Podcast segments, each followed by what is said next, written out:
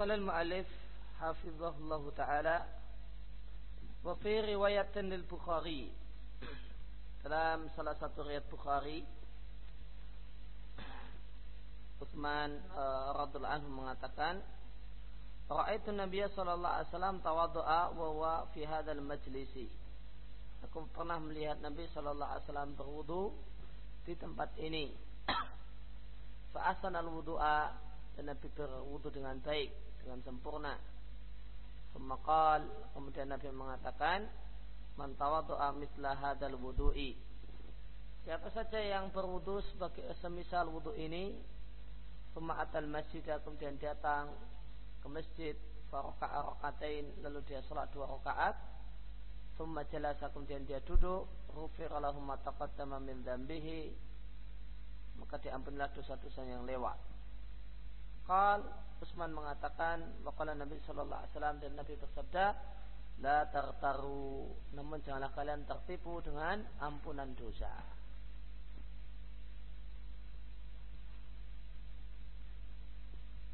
Namun janganlah kalian tertipu dengan ampunan dosa. Catatan kaki Al-Hafidh Ibnu Hajar di Fathul Bari menjelaskan makna kalimat ini. Janganlah kalian tertipu lalu kalian memperbanyak perbuatan yang jelek berdasarkan anggapan bahasanya ibadah sholat telah menghapusnya. Karena sholat yang menjadi sebab terhapusnya dosa adalah salat yang Allah terima. Wa anna, dan bagaimanakah, dan dari manakah seorang hamba itu mengetahui kalau salatnya diterima? Siapakah yang bisa memastikan diri kalau salatnya diterima? Maka jangan tertipu dan terlalu optimis ketika seorang itu telah melakukan satu amalan yang di sana Nabi menjanjikan ampunan dosa. Maka sesungguhnya janji ampunan dosa tersebut berlaku untuk amal yang Allah terima. Dan siapakah yang bisa memastikan kalau wudunya Allah terima, salatnya Allah terima, puasanya Allah terima, dan seterusnya. Sebelumnya ada kemarin catatan kaki yang belum terbaca tentang hadis Utsman di mana beliau berwudu 3 kali. Kemudian para ulama mengatakan, para ulama di zaman Ibn Shalih al-Subki mengatakan bahasanya ini adalah wudu yang paling sempurna. Anawawi mengatakan dalam Syarah Muslim maknanya atammal wudu'a, adalah wudu yang paling sempurna, dan para ulama telah sepakat makruhnya berwudu lebih dari 3 kali. Orang yang membasuh tangannya lebih dari 3 kali ini adalah satu hal yang terlarang dengan sepakat ulama.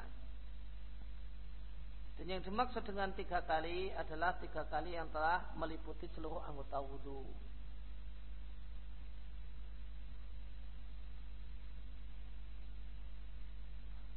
Maka tangan sudah sampai siku, nah, ini kali pertama, kemudian dibasuh lagi sampai siku, yang kedua, kemudian dibasuh lagi sampai siku, siku terbasuh, dan inilah yang ketiga.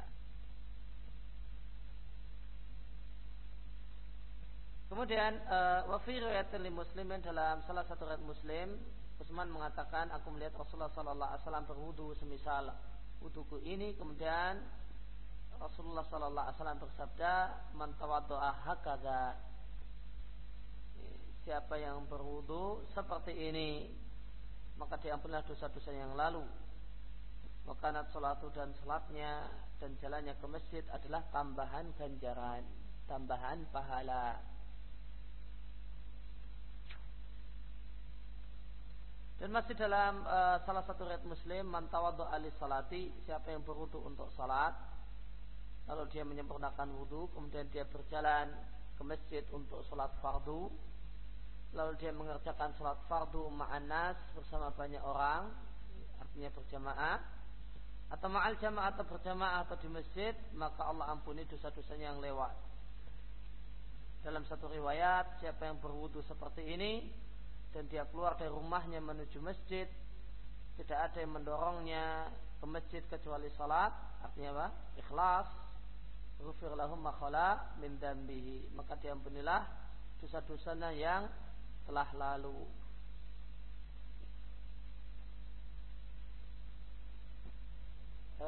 Tadi wafiratil Bukhari, jadi redaksi hadisnya man tawaddu'a misla hadal wudu'i, maka ini adalah hujah atas Anawawi.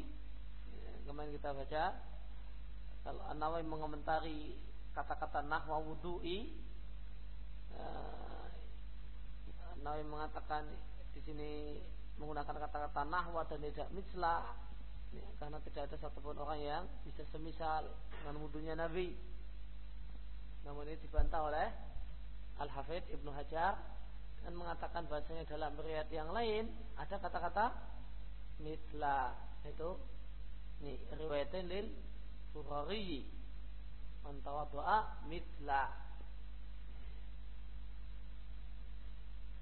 maka ada kata-kata misal dalam riwayat yang lain.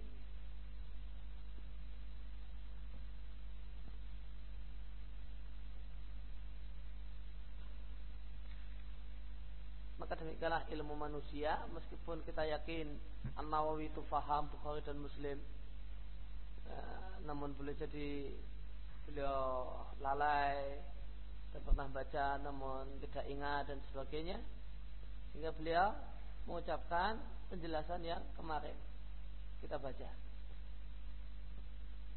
Seandainya ketika beliau menuliskan kalimat-kalimat yang kemarin kita baca itu beliau teringat dengan redaksi ini yang juga ada dalam riwayat Bukhari, tentu beliau tidak akan mengatakan apa beliau katakan. Kemudian berikutnya an Abi Hurairah, dari Abu Hurairah radhiyallahu anhu, Rasulullah sallallahu alaihi wasallam bersabda, "Man tawaddu'a fa ahsanal wudu'a."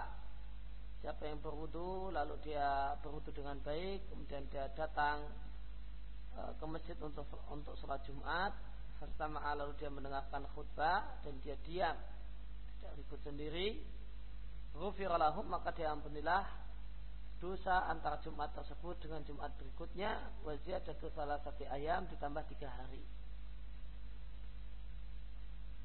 Wa man masal hasa faqad laha, dan siapa yang megang-megang kerikil maka dia telah melakukan perbuatan yang sia-sia atau sholat Jumatnya sia-sia.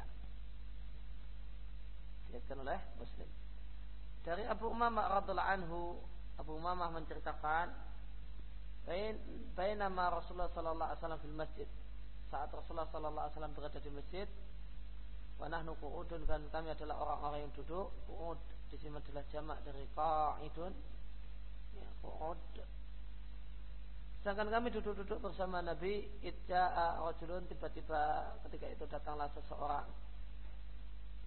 Faqad, lalu Nabi bersabda, atau lalu orang tersebut mengatakan, "Ya Rasulullah, ini asabtu haddan." Wahai Rasul, sungguh aku telah melakukan satu perbuatan yang berhak mendapatkan hukuman had. Fa'aqimhu alayya, maka tegakkanlah hukuman had atas diriku. Kata anhu Rasulullah sallallahu alaihi wasallam, Rasul cuma diam, tidak memberikan komentar dan tanggapan terhadap orang tersebut. Suma'ada, namun orang tersebut mengulangi ucapannya dengan mengatakan, "Ya Rasulullah, inni asabtu haddan fa'aqimhu alayya." Ya Rasul, aku telah melakukan sebuah dosa yang menyebabkan aku layak untuk mendapatkan hukuman had, maka tegakkanlah hukuman had tersebut pada diriku. Masa kata anhu, Nabi tetap diam. Lalu iqamah sholat pun ditegakkan, atau sholat pun ditegakkan, dilaksanakan.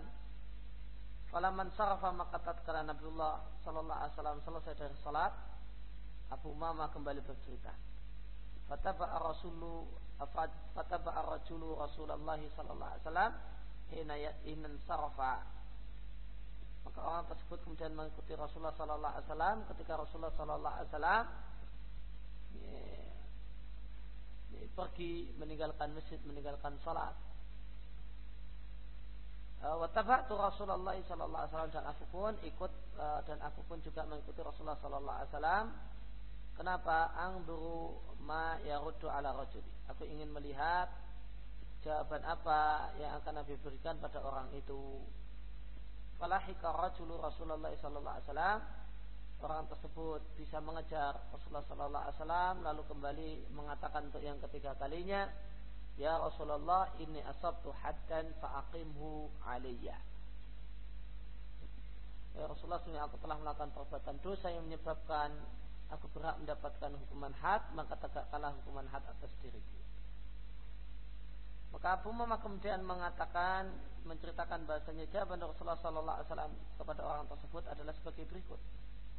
Ara'aita hina kharajta min baitika.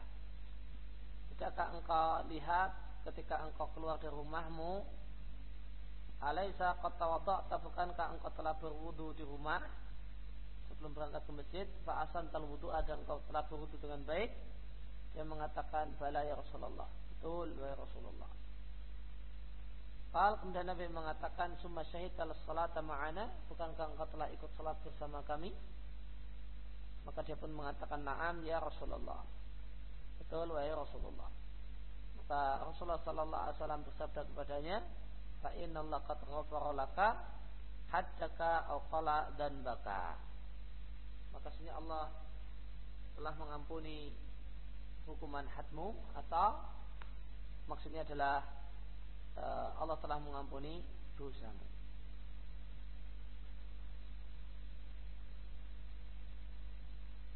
Diriwayatkan oleh Muslim. Maka dari hadis ini terdapat faedah penting seputar peradilan dalam Islam.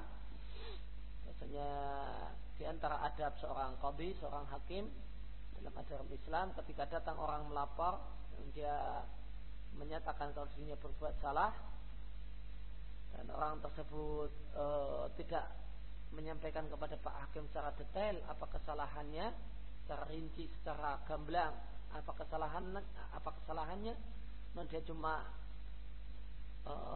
menyampaikan dengan kalimat global, maka adab hakim adalah tidak meminta rincian.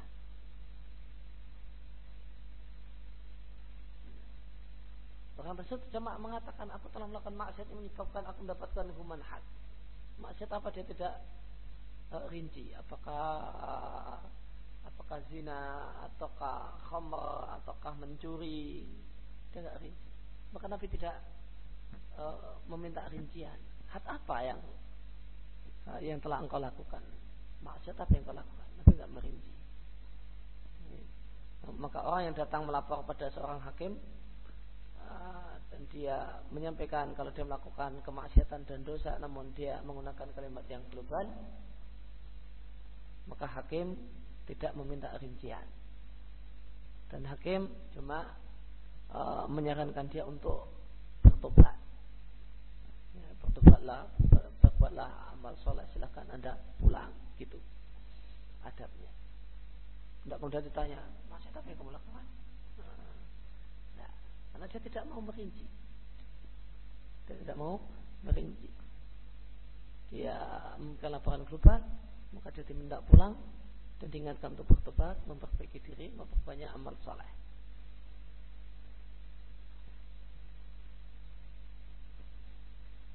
Maka ini menunjukkan bahasanya semangat syariat itu bukan semangat menghukum orang. Gimana menghukum orang sebanyak-banyaknya, enggak. Namun ketika seorang itu bisa dibebaskan dari hukuman, maka diharapkan bebas. Dia ngelapor global, ya sudah nggak usah diminta rinciannya.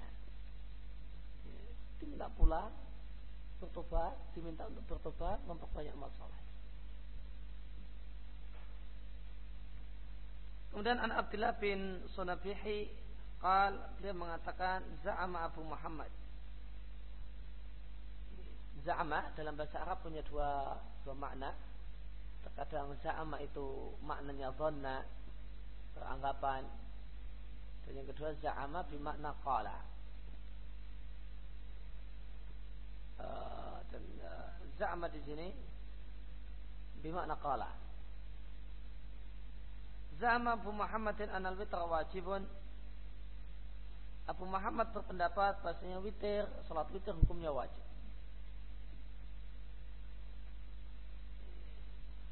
Qala Ubadah bin Samit radhiyallahu anhu, maka Ubadah bin Samit radhiyallahu anhu mengomentari perkataan Abu Muhammad yang sampai ke telinganya dengan mengatakan kadzaba Abu Muhammadin. Perlu diketahui dalam bahasa Arab makna asli dari kadzaba adalah akhta'a.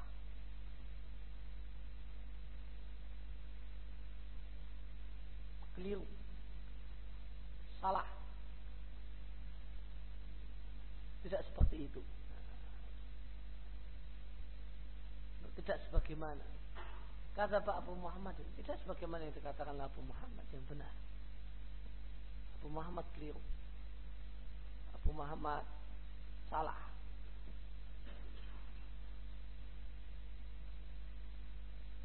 Dan semua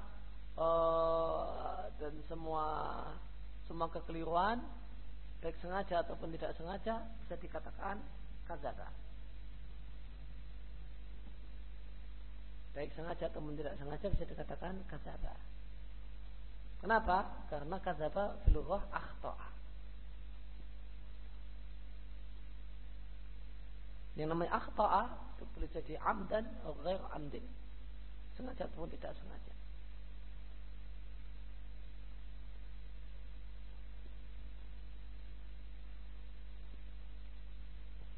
Maka nilai rasa kadzaba dalam bahasa Arab itu tidak sengeri anggapan kita, karena maknanya bukan bohong, berdusta, bukan. Maknanya itu bukan bohong, berdusta, tidak. Akhta ya, maknanya itu maknanya adalah negatif ataukah tidak, itu belum bisa dipastikan dengan sekedar kata-kata kadzaba fulan. Nanti baru kemudian dilihat terusnya. Nanti baru kemudian ada makna netral atau kemudian mengandung makna celaan, manakala itu ternyata kekeliruan yang disengaja dalam keadaan tahu.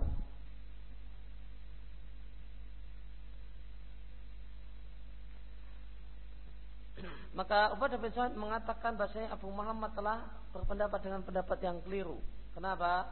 Karena aku bersaksi bahasanya aku mendengar Rasulullah sallallahu alaihi wasallam bersabda, "Khamsu shalawatin," ada 5 salat yang Allah wajibkan, yang diwajibkan oleh Allah Ta'ala.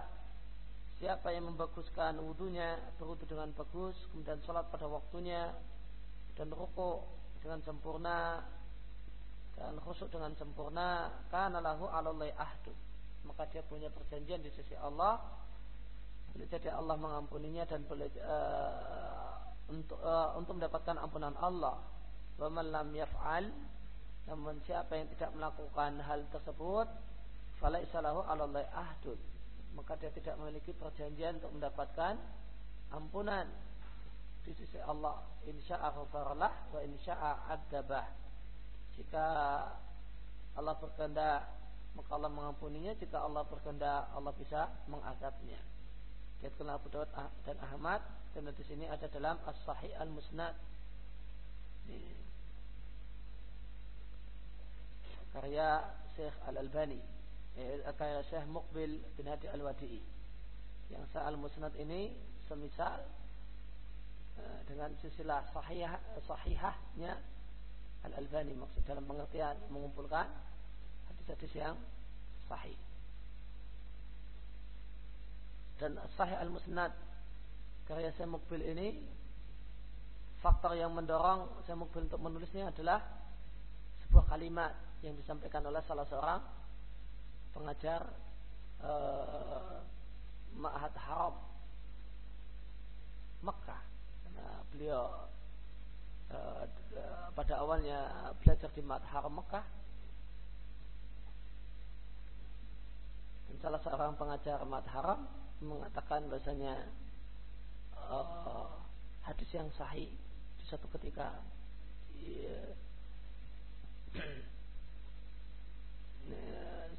ini jauh sebelum Syekh Muqbil masuk ke Jami'ah Islamiyah, salah satu pengajar di Ma'had Haram berkata di kelas, dan itu didengar oleh Syekh Muqbil muda ketika itu, hadis sahih di luar Bukhari dan Muslim itu sedikit, bisa dihitung dengan jari. Nah, maka kalimat inilah yang mendorong beliau untuk melakukan penelitian dan membuktikan bahasanya hadis yang kualitasnya sahih di luar Bukhari dan Muslim itu banyak. Maka beliau nulis buku ini, As-Sahih Al-Musnad mimma laisa fi sahihain. Hadis-hadis yang sahih yang tidak ada yang di luar sahihain, Sahih Bukhari dan Muslim.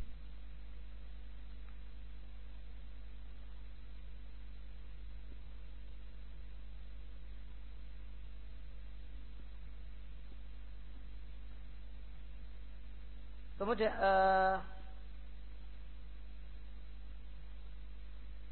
maka Abu Ubadah bin Samit berdalil bahasanya yang wajib dalam sehari semalam hanyalah salat 5 waktu saja. Maka tidak benar kalau witir itu wajib.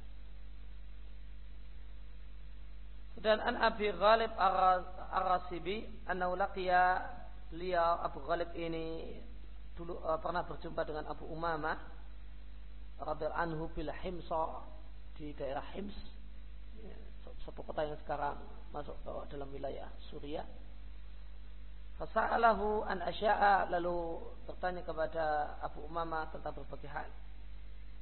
Haddasahum, Abu Umamah bercerita, ana usami'a Nabi sallallahu alaihi wasallam wa huwa yaqul, bahasanya beliau mendengar Nabi sallallahu alaihi wasallam bersabda, "Ma min 'abdin muslimin yasma'u adzan as-salat."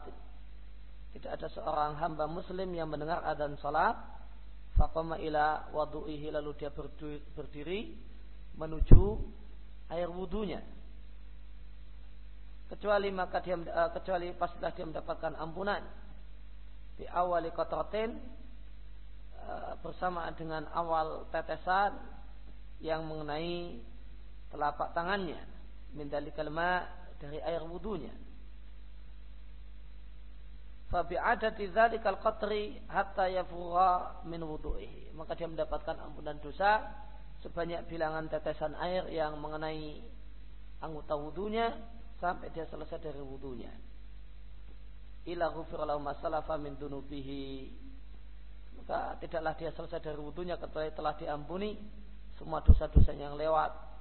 Wa qama ila salati, kemudian dia berdiri mengerjakan salat, wa yana filatun, dan salat yang dia kerjakan tersebut adalah tambahan pahala. Kenapa? Dosanya sudah terhapus semua. Sudah tidak berperan untuk menghapus dosa, dan sekedar untuk menambah pahala. Kalau Abu Ghalib bertanya kepada Abu Umamah, engkau mendengar hadis ini dari Nabi Sallallahu Alaihi Wasallam? Abu Umamah mengatakan, betul. Waladhi ba'asa bil haq, demi Allah zat yang telah mengutus Muhammad Sallallahu Alaihi Wasallam dengan bawa kebenaran sebagai pemberi kabar gembira dan kabar ancaman. Aku mendengarnya langsung dari Nabi, tidak hanya sekali, dua kali, tidak pula tiga kali, tidak pula empat kali, ataupun lima kali, tidak pula enam kali, tidak pula tujuh kali, tidak pula hanya 8 kali, ataupun 9 kali, ataupun 10 kali, ataupun wala asrin wa asrin,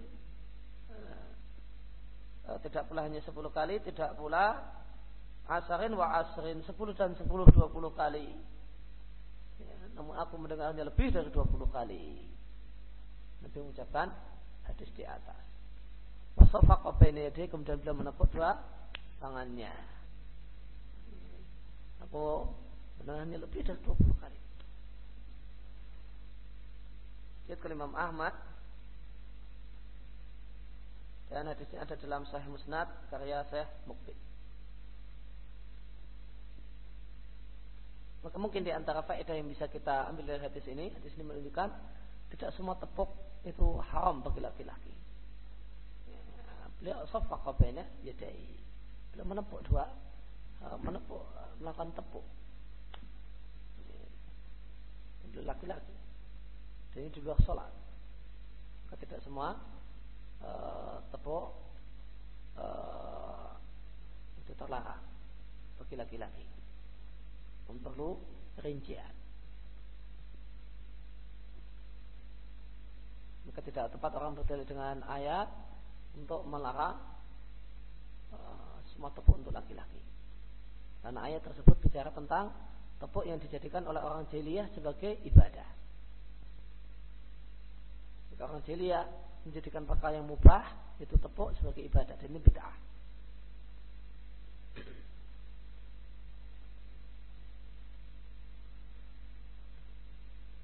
Kemudian Zaid bin Khalid al-Juhani radhiyallahu anhu, Nabi sallallahu alaihi wasallam bersabda, "Man tawaddaa fa ahsana wudu'ahu, tsumma shalla raka'ataini la yasufihima, ghafara lahu ma taqaddama min dambihi." Siapa yang berwudu dan dia berwudu dengan baik dan dia salat dua rakaat setelah berwudu dan dia tidak lupa. Tidak ada yang terlupa, lupa rakaat atau yang lainnya. Artinya apa? Sama dengan hadis yang kemarin kita baca, la yuhaddis fihima nafsahu, dia tidak ngobrol dengan dirinya sendiri dalam dua rakaat tersebut, maka Allah subhanahu wa ta'ala akan mengampuni dosa-dosanya yang telah lewat. Dikatakan oleh Ahmad, wa min tariqihi, dan sanadnya Imam Ahmad itu sama persis dengan sanadnya Abu Daud, dan di sini ada dalam Sahih Musnad karya Syekh Muqbil.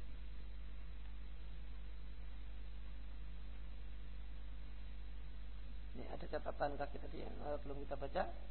Wa yanafilatun, maknanya ajrun wa fadilatun, pahala dan keutamaan.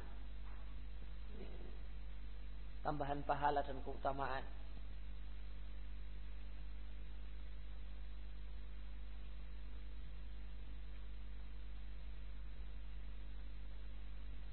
Kemudian di antara keutamaan wudu adalah wudu itu adalah di antara amal penghapus dosa.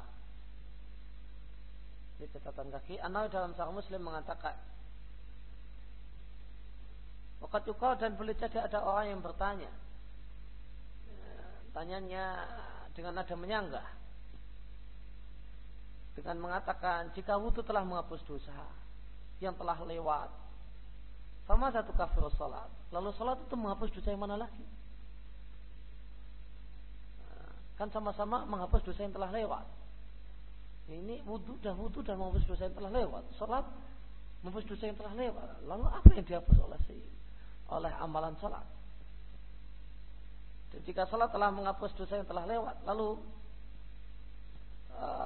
lalu salat jamaah menghapus dosa apa?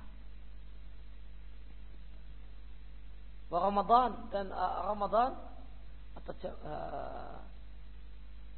jamaah di sini mungkin maknanya salat Jumat.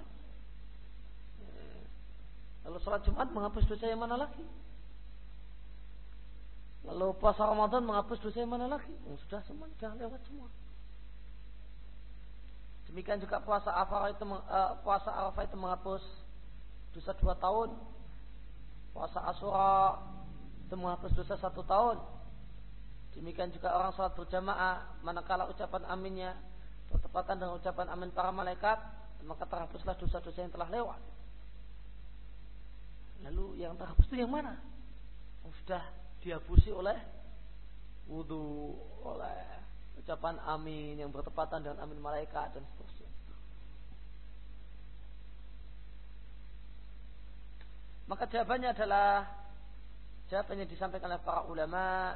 Para ulama mengatakan, kata An-Nawawi, masing-masing dari amal-amal ini adalah amal-amal yang salihun litakfir, layak dan pantas dan bisa menghapus dosa. Maka jika dijumpai dosa kecil yang perlu dihapus, maka dia menghapus dosa kecil. Dan jika tidak bertepatan dengan dosa kecil, tidak pula bertepatan dengan dosa besar, artinya orangnya tidak punya dosa, baik dosa kecil ataupun dosa besar, kutibat bihi hasanati, maka amal-amal tersebut menjadi tambahan pahala. Maka menghapus dosa tadi diganti, tidak lagi berperan jadi menghapus dosa, namun tambahan pahala. Dan jadi sebab kutibat bi hasanatun wa rufi'at darajatun, maka ditinggikanlah derajat Dan jika ternyata amal-amal tersebut bertepatan dengan dosa besar, satu dosa besar atau banyak dosa besar, dan tidak bertepatan dengan dosa kecil, artinya orang yang melakukannya tidak punya dosa kecil, yang ada dosa yang dia miliki dosa besar, maka kami berharap dengan sebab dia melakukan amal-amal soleh tadi, an yukhaffaf minal kabair, dia diringankan dari dosa besarnya. Maka dosa besarnya tidak hilang, namun kualitas dosa besarnya itu tuh menurun, berkurang, gara-gara dia melakukan amal saleh yang menghapus dosa. Ya, sedangkan Ibnul Qayyim di Al-Wafil memberikan jawaban tentang permasalahan ini dengan mengatakan, yang bari ayyu'lam, sepatutnya disadari, dipahami bahasanya semua amal tajri hadal majra, berlaku padanya perlakuan ini. Apa itu perlakuan yang dimaksudkan? Bertingkat-tingkatnya amal di sisi Allah Ta'ala itu berbanding lurus dengan iman, keikhlasan, rasa cinta, dan derivatnya, mafil qulub, yang ada dalam hati. Dan amal yang sempurna itulah amal yang menghapus kemaksiatan takfiran kamilan, dengan penghapusan yang sempurna. Nah, kalau amalnya tidak sempurna, bihasabihi, maka penghapusannya juga tidak sempurna. Kalau amalnya sempurna, penghapusannya sempurna. Amal yang kurang sempurna, penghapusannya juga kurang sempurna. Dan bertingkat-tingkatnya amal dan sempurnanya amal dan tidak, itu yang paling menentukan adalah kondisi hati orang yang beramal. Sama-sama sholat, maka sholat ini dipenuhi dengan kekhusyuan, dengan ketakutan pada Allah dan seterusnya. Jadi lain kualitasnya dengan orang yang sholat dalam keadaan hatinya yang tidak demikian. Bihatainil qaidatain, maka dengan dua kaidah ini maka hilanglah banyak kebingungan. Kaidah yang pertama, Pak, tafadhulul a'mal, itu yang menentukan bertingkat-tingkatnya amal adalah kondisi hati. Kaidah yang kedua, Pak, kalau amal itu sempurna maka penghapusan sempurna. Kalau tidak sempurna maka penghapusan dosa juga tidak sempurna.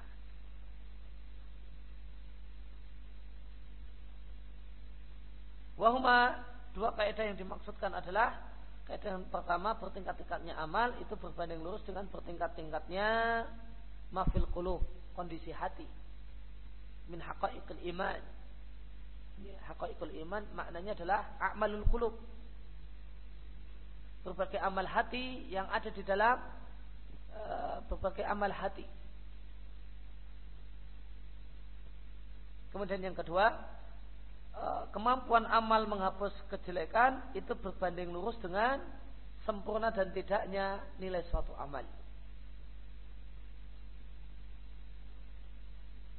Bihadza, maka dengan keterangan ini maka hilanglah kebingungan yang dibawakan oleh orang yang man naqasa hadzuhu min hadzal ba', orang yang berkurang, tidak sempurna bagiannya dalam masalah ini. Maksudnya apa? Bagiannya dari ilmu. Orang yang tidak punya ilmu yang sempurna dalam masalah ini, dia bingung berkaitan dengan hadis yang mengatakan bahasanya puasa Arafah menghapus dosa selama 2 tahun, puasa Asra menghapus dosa setahun.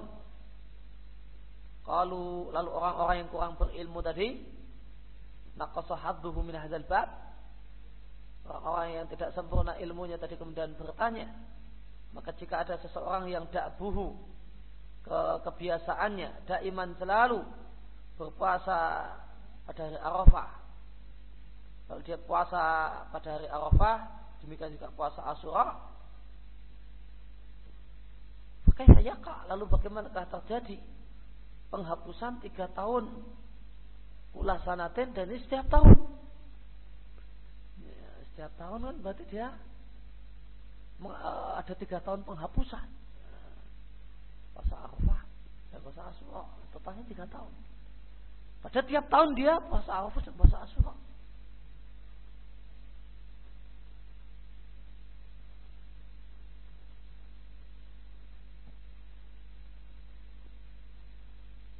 Wa ajaba ba'duhum, dan sebagian ulama memberikan jawaban anhata untuk pertanyaan ini. Bi anama fadula anit takfir yanalu bi darajat. Bahwasanya apa yang lebih dari penghapusan itu nanti akan berubah menjadi derajat.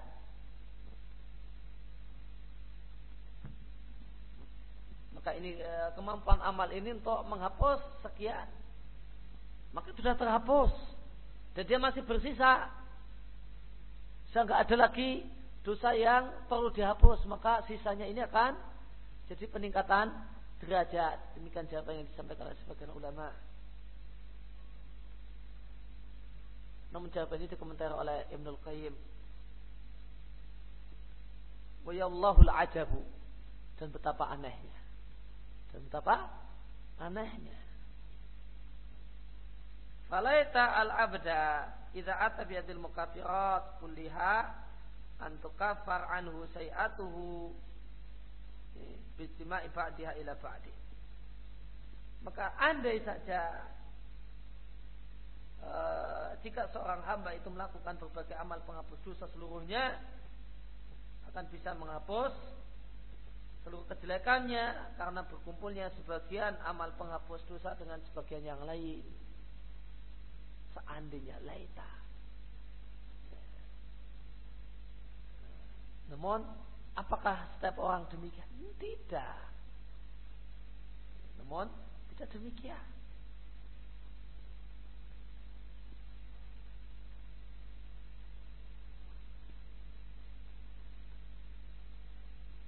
Wa takfir bihadhihi masrutun bisurutin mauqufun ala intifa'i mawani'ah fil amal kharijihi.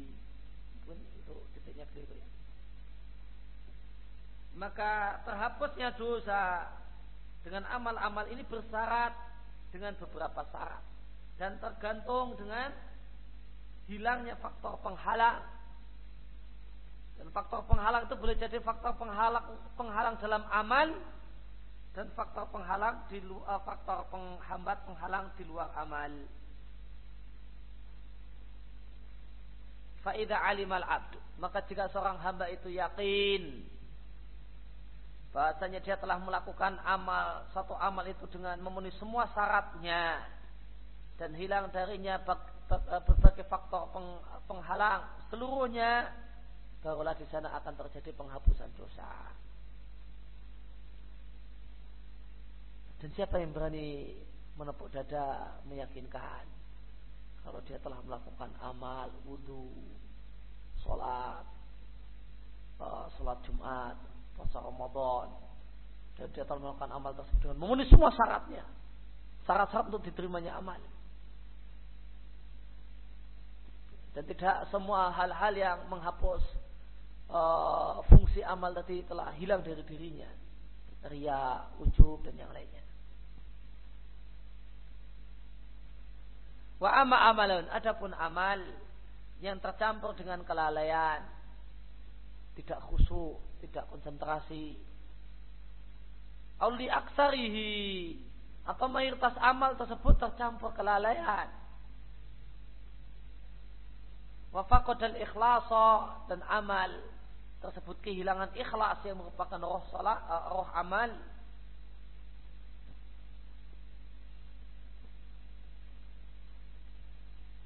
Walam yufi qadrahu, dan tidak memenuhi, walam yufi haqqahu, dan tidak memenuhi haknya. Walam yuqaddilu haqqa qadrih, dan tidak mengagungkan Allah dengan sebenar-benar pengagungan ketika dia mengerjakan satu amal. Maka mana bisa amal tersebut menghapus dosa?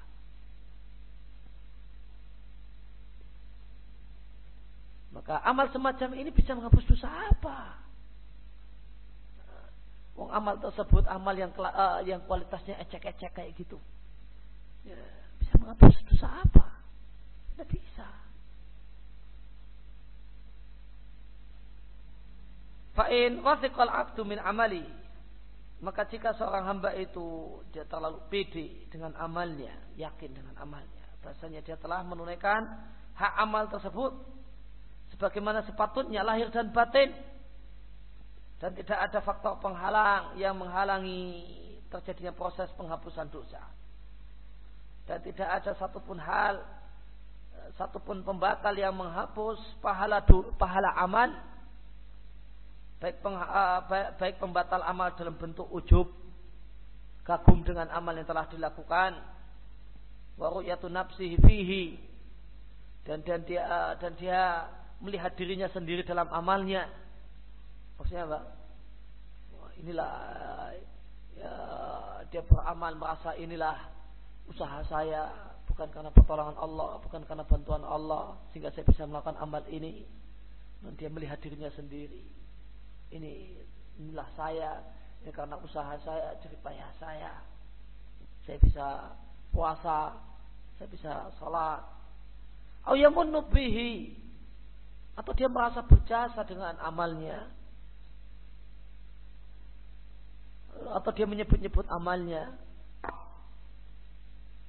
Au yatlubul minal ibad ta'dhimahu bihi, atau dia menuntut orang lain untuk memuliakan dirinya karena sebab amal yang telah dia lakukan. Saya telah rajin sholat, saya telah rajin puasa, kalian harus hormat dengan saya orang soleh. Nah, dituntut orang sekelilingnya untuk menghormatinya. Kenapa? Karena amal-amal yang telah dia lakukan. Ini penghapus amal, kata Ibnul Qayyim.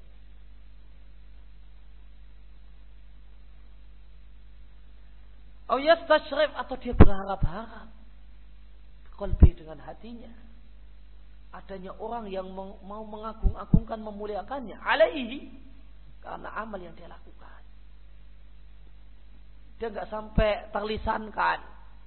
Kalau tadi yatlub kan dah terucapkan. Ini cuma di batin saja, dia angan-angan, dia harap-harap. Ya, masa enggak ada orang yang hormat sama saya? Saya dah rajin sholat, rajin puasa. Nah, kenapa orang tidak? Kenapa orang tidak memuliakan saya, mengagungkan saya? Au yu'adi, atau dia memusuhi orang-orang yang tidak mau menghormatinya karena amal yang telah dia lakukan. Atau ya, dia beranggapan bahasanya orang yang tidak menghormatinya itu qad bakhisahu haqqahu, telah mengurangi apa yang jadi haknya, atau orang tersebut telah merendahkan kehormatannya. Saya ini orang soleh, rajin sholat, rajin puasa, kenapa dia tidak hormati saya? Maka dia telah merendahkan saya. Fahada, maka amalnya kayak gini kualitasnya. Au syai'in yukafir, bisa ngapus dosa yang mana? Kalau amalnya amal yang semacam ini, maka berbagai pembatal amal dan perusak amal itu sangat banyak sekali, tidak bisa dihitung. Walaysa sa'nu fil amal, maka ingat, perhatikan untuk memahami masalah ini dengan baik. Yang paling penting itu bukannya beramal, cuma semata-mata beramal. Innamas sya'nu, yang paling pokok, lebih penting daripada sekedar beramal adalah fi hifdzil amal mimma yufsiduhu wa yuhbituh, menjaga amal jangan sampai kemasukan hal-hal yang merusak dan menghapus amal.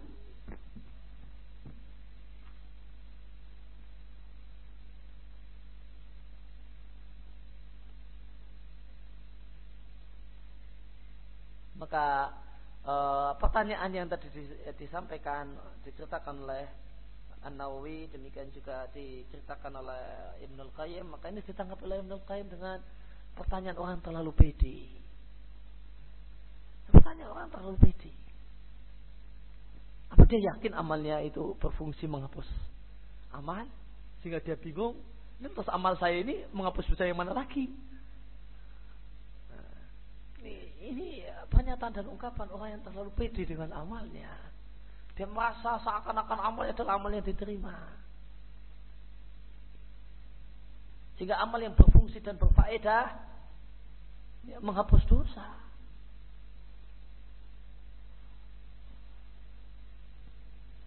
Maka beliau sampaikan bahasanya amal itu bisa menghapus dosa kalau itu adalah amal yang nilainya sempurna. Nah, itu baru bisa menghapus dosa sebagaimana yang Nabi janjikan. Kalau nilai kualitas amal tadi tidak sempurna, ya kekuatan amal ini untuk menghapus dosa ya tidak sebagaimana yang Nabi katakan, namun berkurang. Ya, nanti boleh jadi kemudian disokong dengan amal yang lain yang juga kualitasnya nggak sempurna. Maka sama-sama menghapus dosa yang telah lalu. Maka dari wudu boleh jadi ini cuma punya bisa kemampuan sekian persen dari dosa masa lalunya. Sholatnya karena tidak bisa ideal sempurna, ya cuma berapa persen.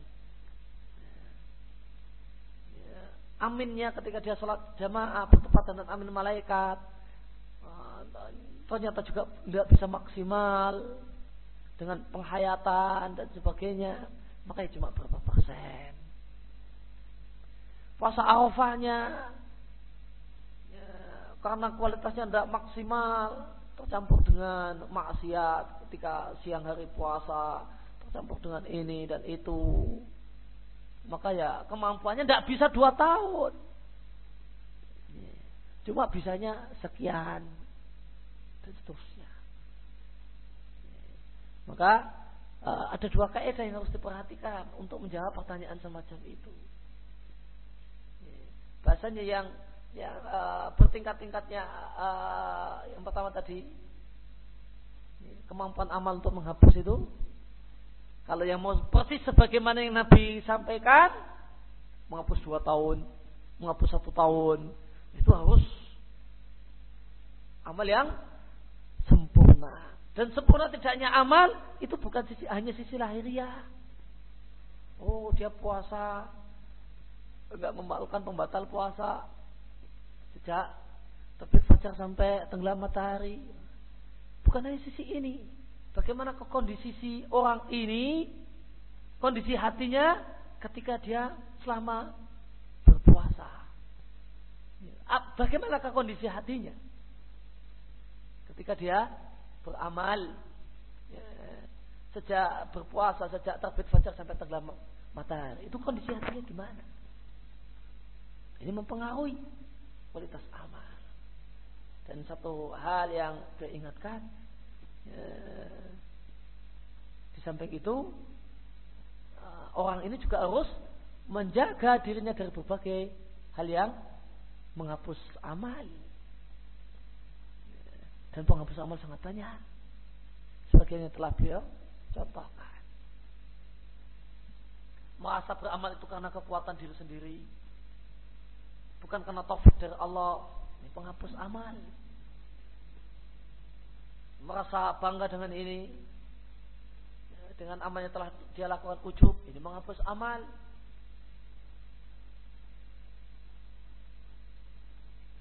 Atau dia menyebut-nyebut amalnya, ya munnu bihi, maka ini menghapus amal. Atau dia menuntut orang lain untuk memuliakannya, menghormatinya, karena amalnya telah dia lakukan, ini menghapus amal. Dan seterusnya.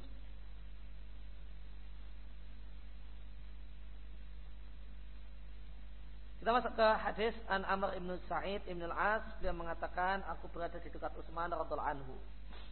Lalu Utsman pun meminta tahurin air wudu. Maka lalu Utsman mengatakan, aku mendengar Rasulullah sallallahu alaihi wasallam bersabda, "Ma min mri'in muslimin", tidak ada seorang pun muslim yang telah hadir padanya waktu salat fardu. Setelah tiba waktu salat fardu, lalu dia berwudu dengan baik, dan dia pun khusyuk dengan baik, dan rukuk dengan sempurna, kecuali salatnya tadi adalah penghapus dosa sebelumnya.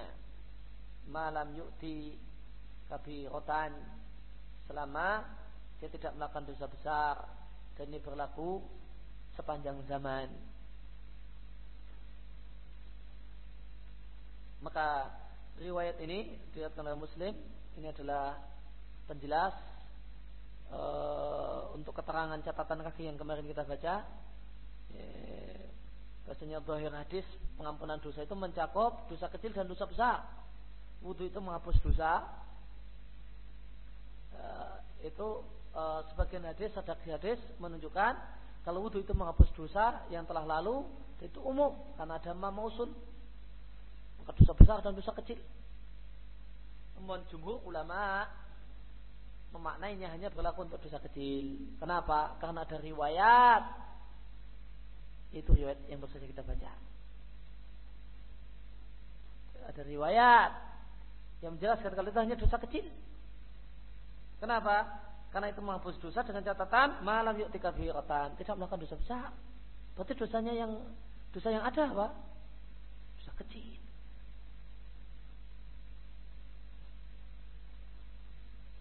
Kemudian dari Utsman radhiyallahu anhu, Rasulullah sallallahu alaihi wasallam bercerita kepada kami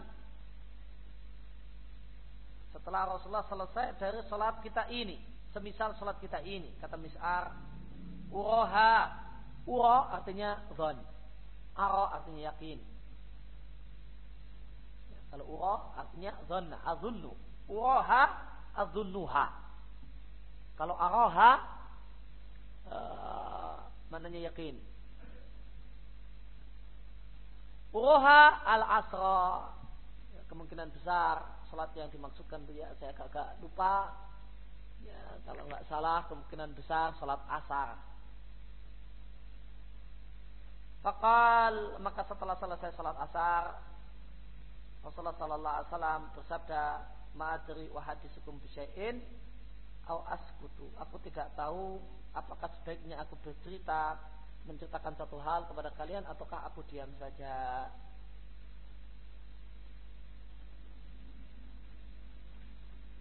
Apa maknanya? Anawawi di Syarh Muslim mengatakan dimungkinkan maknanya adalah aku tidak tahu apakah jika aku sebutkan kepada kalian hadis ini di waktu ini itu manfaat untuk kalian ataukah tidak.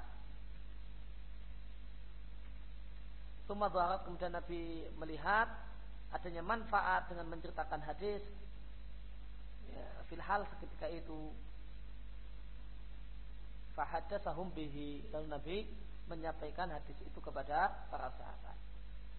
Karena dalam hadis yang Nabi sampaikan terdapat motivasi untuk bersuci dan melakukan berbagai macam ketaatan. Wa sababu tawakuf, dan sebab kenapa Nabi awalan pada awalnya tawakuf, bimbang untuk menyampaikan hadis, adalah sebabnya adalah Nabi khawatir para sahabat kemudian itikal bersandar dengan amal. Wah, kan saya sudah punya amal ini, amal ini sudah menghapus dosa, adalah habis itu nggak perlu rajin-rajin beramal lagi, dosanya sudah hilang. Kemarau, kemudian Nabi melihat adanya maslahat dalam menyampaikan hadis ini kepada para sahabat. Maka jawaban para sahabat, wahai Rasulullah, jika memang itu baik, ceritakan pada kami. Namun jika tidak, jika selain itu, wallahu wa rasul a'lam, maka Allah dan Rasulnya yang lebih tahu. Anawawi di Syarh Muslim mengatakan dimungkinkan makna kalimat ini adalah jika memang hadis yang engkau sampaikan itu adalah kabar gembira untuk kami dan sebab kami bersemangat dan kami termotivasi untuk beramal, atau hadis tersebut berisi tahdzir, peringatan, tanfiran, dan dorongan untuk lari dari berbagai maksiat dan berbagai penyimpangan, fahadisna bihi, maka ceritakan hadis yang kau maksudkan wahai Rasul kepada kami, supaya kami antusias untuk melakukan amal kebajikan dan supaya kami berpaling dari kejelekan.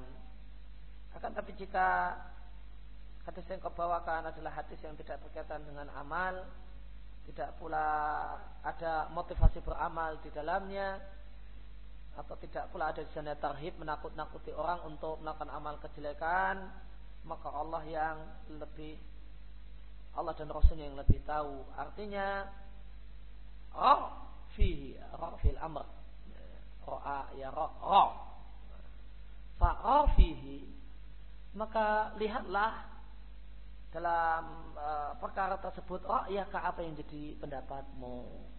Maka wahai Nabi, berpendapatlah sebagaimana pendapatmu, manakah yang terbaik. Indah sekian.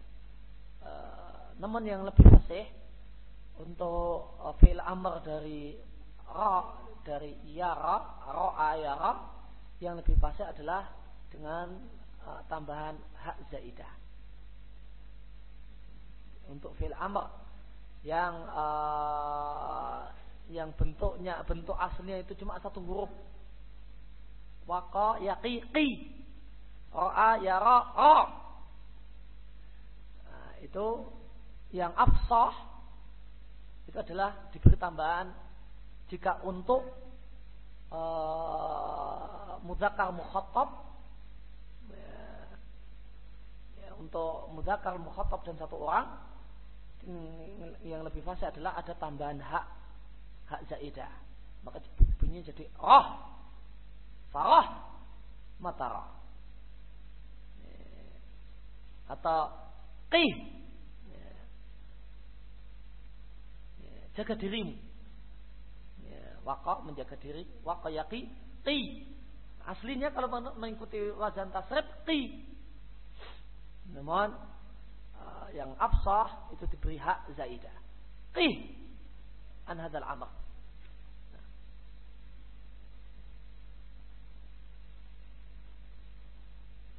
Fara fihi ra'yaka, maka berpendapatlah engkau dengan apa yang menjadi pendapat wahai Rasul. Kemudian Nabi menyampaikan hadis yang Nabi ingin sampaikan. Tidak ada seorang muslim yang bersuci, yaitu berwudu, lalu dia menyempurnakan wudunya, Allah dikataballahu alaih, sebagaimana wudu yang Allah wajibkan atas dirinya, yusalli hadhi salawatil khamsa, dengan wudu tersebut dia mengerjakan salat 5 waktu, ila kanat kafaratin lima bainaha, kecuali salat tersebut menjadi penghapus dosa di antara satu salat dengan salat berikutnya.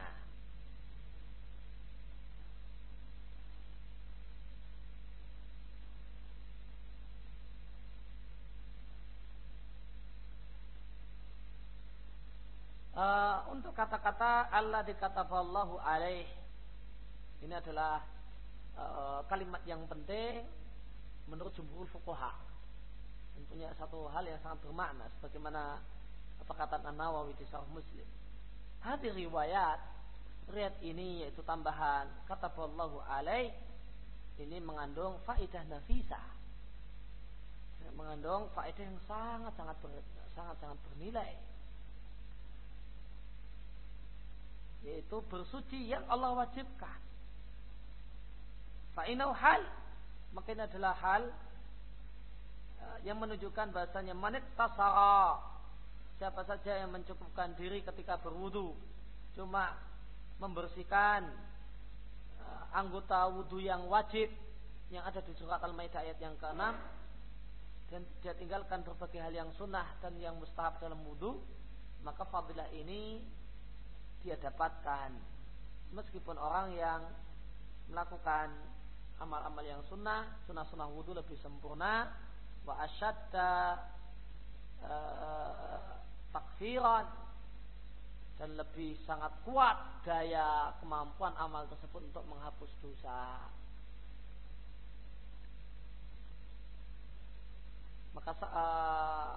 Maka fadilah wudu ini tidak harus wudu yang lengkap, wajib, dan hal-hal yang mustahab. Kalau orang itu berwudu cuma sebagaimana yang Allah perintahkan dalam Al-Quran, cuma 4 anggota wudu yang Allah sebutkan, maka dia telah mendapatkan fadilah.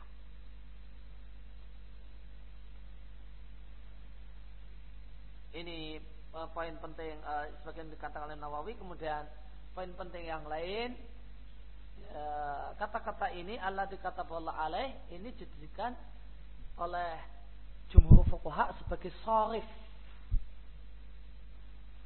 sebagai indikator yang memalingkan berbagai hal yang zahirnya adalah wajib berdasarkan hadis-hadis. Ya, maka jumhur mengatakan berkumur-kumur itu tidak wajib, istinsyak itu tidak wajib. Lu kan ada amar, kita tawadhu tafamat mit, yang keperlu itu maka berkumur-kumur lah, ada amar, perintah untuk berkumur-kumur. Ya, kata jumhur ada syarifnya. Amar di situ amar istihbab, perintah berkumur-kumur di situ bukan perintah wajib, namun perintah anjuran. Kami punya indikator, apa indikatornya? Nah ini, alladzi kataballahu alaihi. Yang wudhu sebagaimana yang Allah perintahkan dalam Al-Quran. Maka orang yang berwudhu sebagaimana yang Allah perintahkan telah sah. Ya, meskipun dia cuma muka, tangan, kepala dan kaki, dia sudah sah. Enggak ada hukum-hukum, enggak ada yang lainnya. Tidak sah. Karena dia telah melaksanakan hadis ini. Berwudhu sebagaimana wudhu yang Allah wajibkan.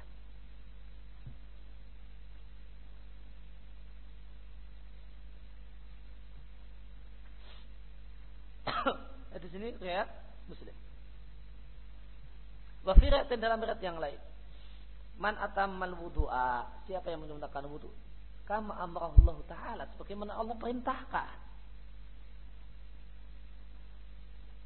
Maka salat fardu yang dilakukan adalah penghapus bainahunna, di antara satu salat dengan salat berikutnya. Kemudian berikutnya adalah wudu itu mengeluarkan dosa.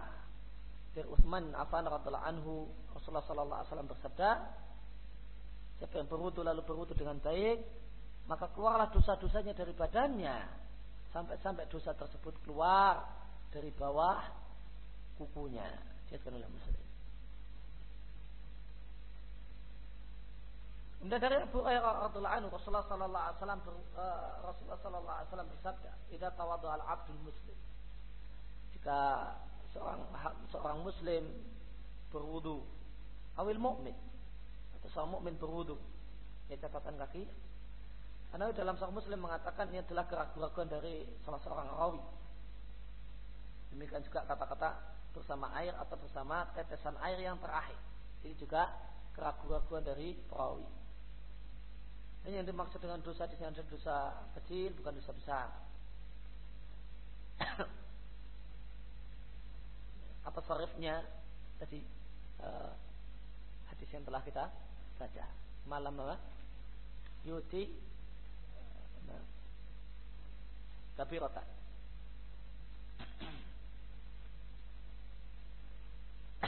Wa fil hadis, dan dalam hadis ini dalil bantahan untuk Rafidhah dan batilnya perkataan Rafidhah yang mengatakan bahasanya yang wajib adalah mengusap telapak kaki, tidak perlu membasuhnya. Ini fikih Syiah. Jadi ada satu yang tidak benar. Di antara dalil yang membantahnya adalah hadis yang nanti akan kita baca secara utuh. Faghasala wajahu, lalu dia membasuh wajahnya. Maka keluarlah dari wajahnya semua dosa. Dosa pandangan. Kullu khati'atin nadhara ilaiha bi 'ainaihi. Maka semua dosa pandangan yang dia dosa tersebut gara-gara pandangan dengan dua matanya itu keluar bersama air atau bersama tetesan air yang terakhir. Ketika dia membasuh dua tangannya, maka keluarlah dari dua tangannya semua kesalahan, semua dosa yang dilakukan oleh kedua tangannya bersama air atau bersama tetesan air yang terakhir. Faida ghasala, ini yang jadi bantahan untuk Rafidhah. Faida ghassala rijlaihi, jika dia membasuh, Nabi tidak mengatakan masah, namun ghassala. Jika dia membasuh dua kakinya, maka keluarlah semua dosa, dosa berjalan yang dilakukan oleh kedua kakinya bersama air atau bersama tetesan air yang terakhir. hatta yakhruja, sehingga dia keluar naqiyan dzunub, bersih dari dosa. Diriwayatkan oleh Muslim. Dari Amr bin Abasah as-Salami radhiyallahu anhu, Rasulullah sallallahu alaihi wasallam bersabda, "Ma minkum rajulun, tidak ada di antara kalian seseorang, yuqaribu wudu'ahu, yang dia dekatkan ke dirinya air wudunya. Lalu dia berkumur-kumur, kemudian istingsak, lalu istighfar, ila kharajat khataya wajihi, kecuali keluarlah dosa-dosa wajahnya, wa fihi, dosa mulutnya, wa khayashimihi, dan dosa hidungnya. Kemudian jika dia membasuh wajahnya sebagaimana Allah perintahkan, maka kharat, tersungkurlah, maksudnya keluarlah dosa-dosa wajahnya dari ujung-ujung rambut jenggotnya bersama air. Kemudian jika dia membasuh kedua tangannya sampai siku, maka keluarlah dosa-dosa kedua tangannya dari ruas-ruas jarinya, anamid, bersama air. Ketika dia mengusap kepalanya, maka keluarlah dosa-dosa kepalanya dari ujung-ujung rambutnya bersama air. Ketika dia membasuh dua telapak kakinya sampai mata kaki, maka keluarlah dosa-dosa kedua kakinya dari ruas-ruas jari kaki bersama air. Fa in huwa qoma, jika dia lanjutkan dengan berdiri, fasalla, lalu kemudian dia salat, fahamidallah wa asna alaih, lalu di dalam salat itu dia memuji Allah, menyanjung Allah, mengagungkan Allah, bila diwa lahu ahlun, dengan pujian dan sanjungan yang layak untuk bagi Allah, wa faraha qalbahu lillah, dan dia tuangkan seluruh hatinya hanya untuk Allah, tidak untuk mikirkan yang lain. Maka insarafa, dia selesai dari salat, ala illa insarafa min khati'ati, kecuali dia telah meninggalkan atau keluar dari dosa-dosanya, ka haitihi yauma waladatu ummuhu, sebagaimana keadaannya itu yang bersih dari dosa pada hari dia dilahirkan oleh ibunya. Fa hadza Amr bin Abasah lalu menceritakan hadis ini kepada Abu Umamah yang juga merupakan sahabat Rasulullah sallallahu alaihi wasallam. Maka lalu Abu Umamah berkata kepada Amr bin Abasah, "Ya Amr ibn Abasah, undur matakun." Wahai Amr bin Abasah, perhatikan baik-baik apa yang kau ucapkan. Bi maqamin wahid yu'ta hadha rajul, cuma sekali beramal orang itu mendapatkan ganjaran seperti ini. Cuma sekali beramal dia dapatkan ganjaran semacam ini.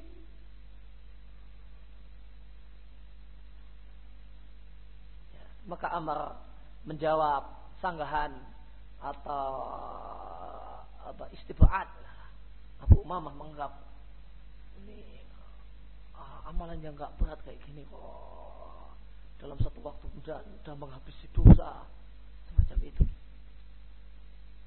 Maka Amr mengatakan, "Wahai Abu Umamah, sungguh usia telah tua, waraqo azmi, tulang-tulang pun juga sudah tidak lagi kuat. Waqtarba ajali, ajalku pun sudah semakin dekat. Aku tidak ada butuh, tidak ada keperluan untuk berdusta atas nama Allah dan Rasulnya. Seandainya tidaklah aku mendengar hadis tersebut dari Rasulullah, kecuali cuma sekali atau dua kali atau tiga kali, hatta ada sampai beliau menghitung bilangan sampai 7 kali. Mahadastu bi ahadan. Kalau aku cuma mendengar hadis tersebut cuma 7 kali dari Nabi, aku tidak akan ceritakan pada siapapun. Akan tapi aku mendengar hadis tersebut langsung dari Nabi lebih dari 7 kali. Diriwayatkan oleh Muslim dalam sebuah hadis yang panjang.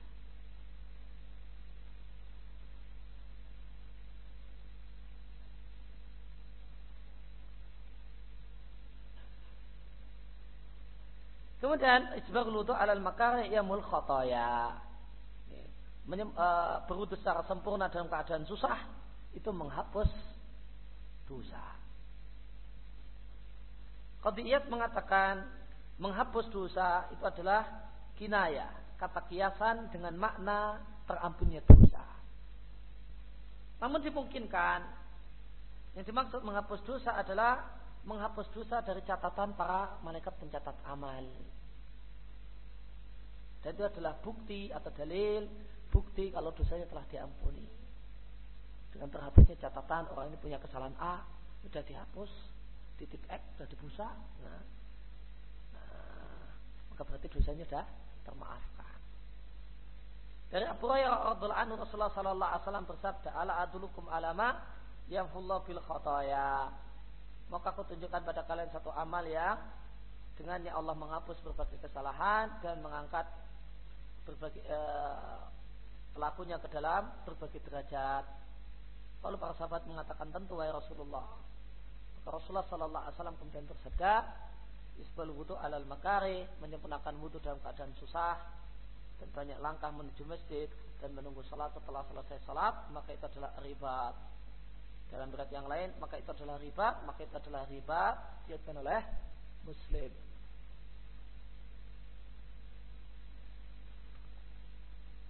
Ini kan yang kita baca kesempatan sore ini. Wassallallahu ala nabiyina Muhammadin wa ala alihi wasallam. Barakatuh. Alhamdulillahirabbil alamin. Subhanakallahumma wa bihamdika asyhadu an la ilaha illa anta astaghfiruka wa atubu ilaik.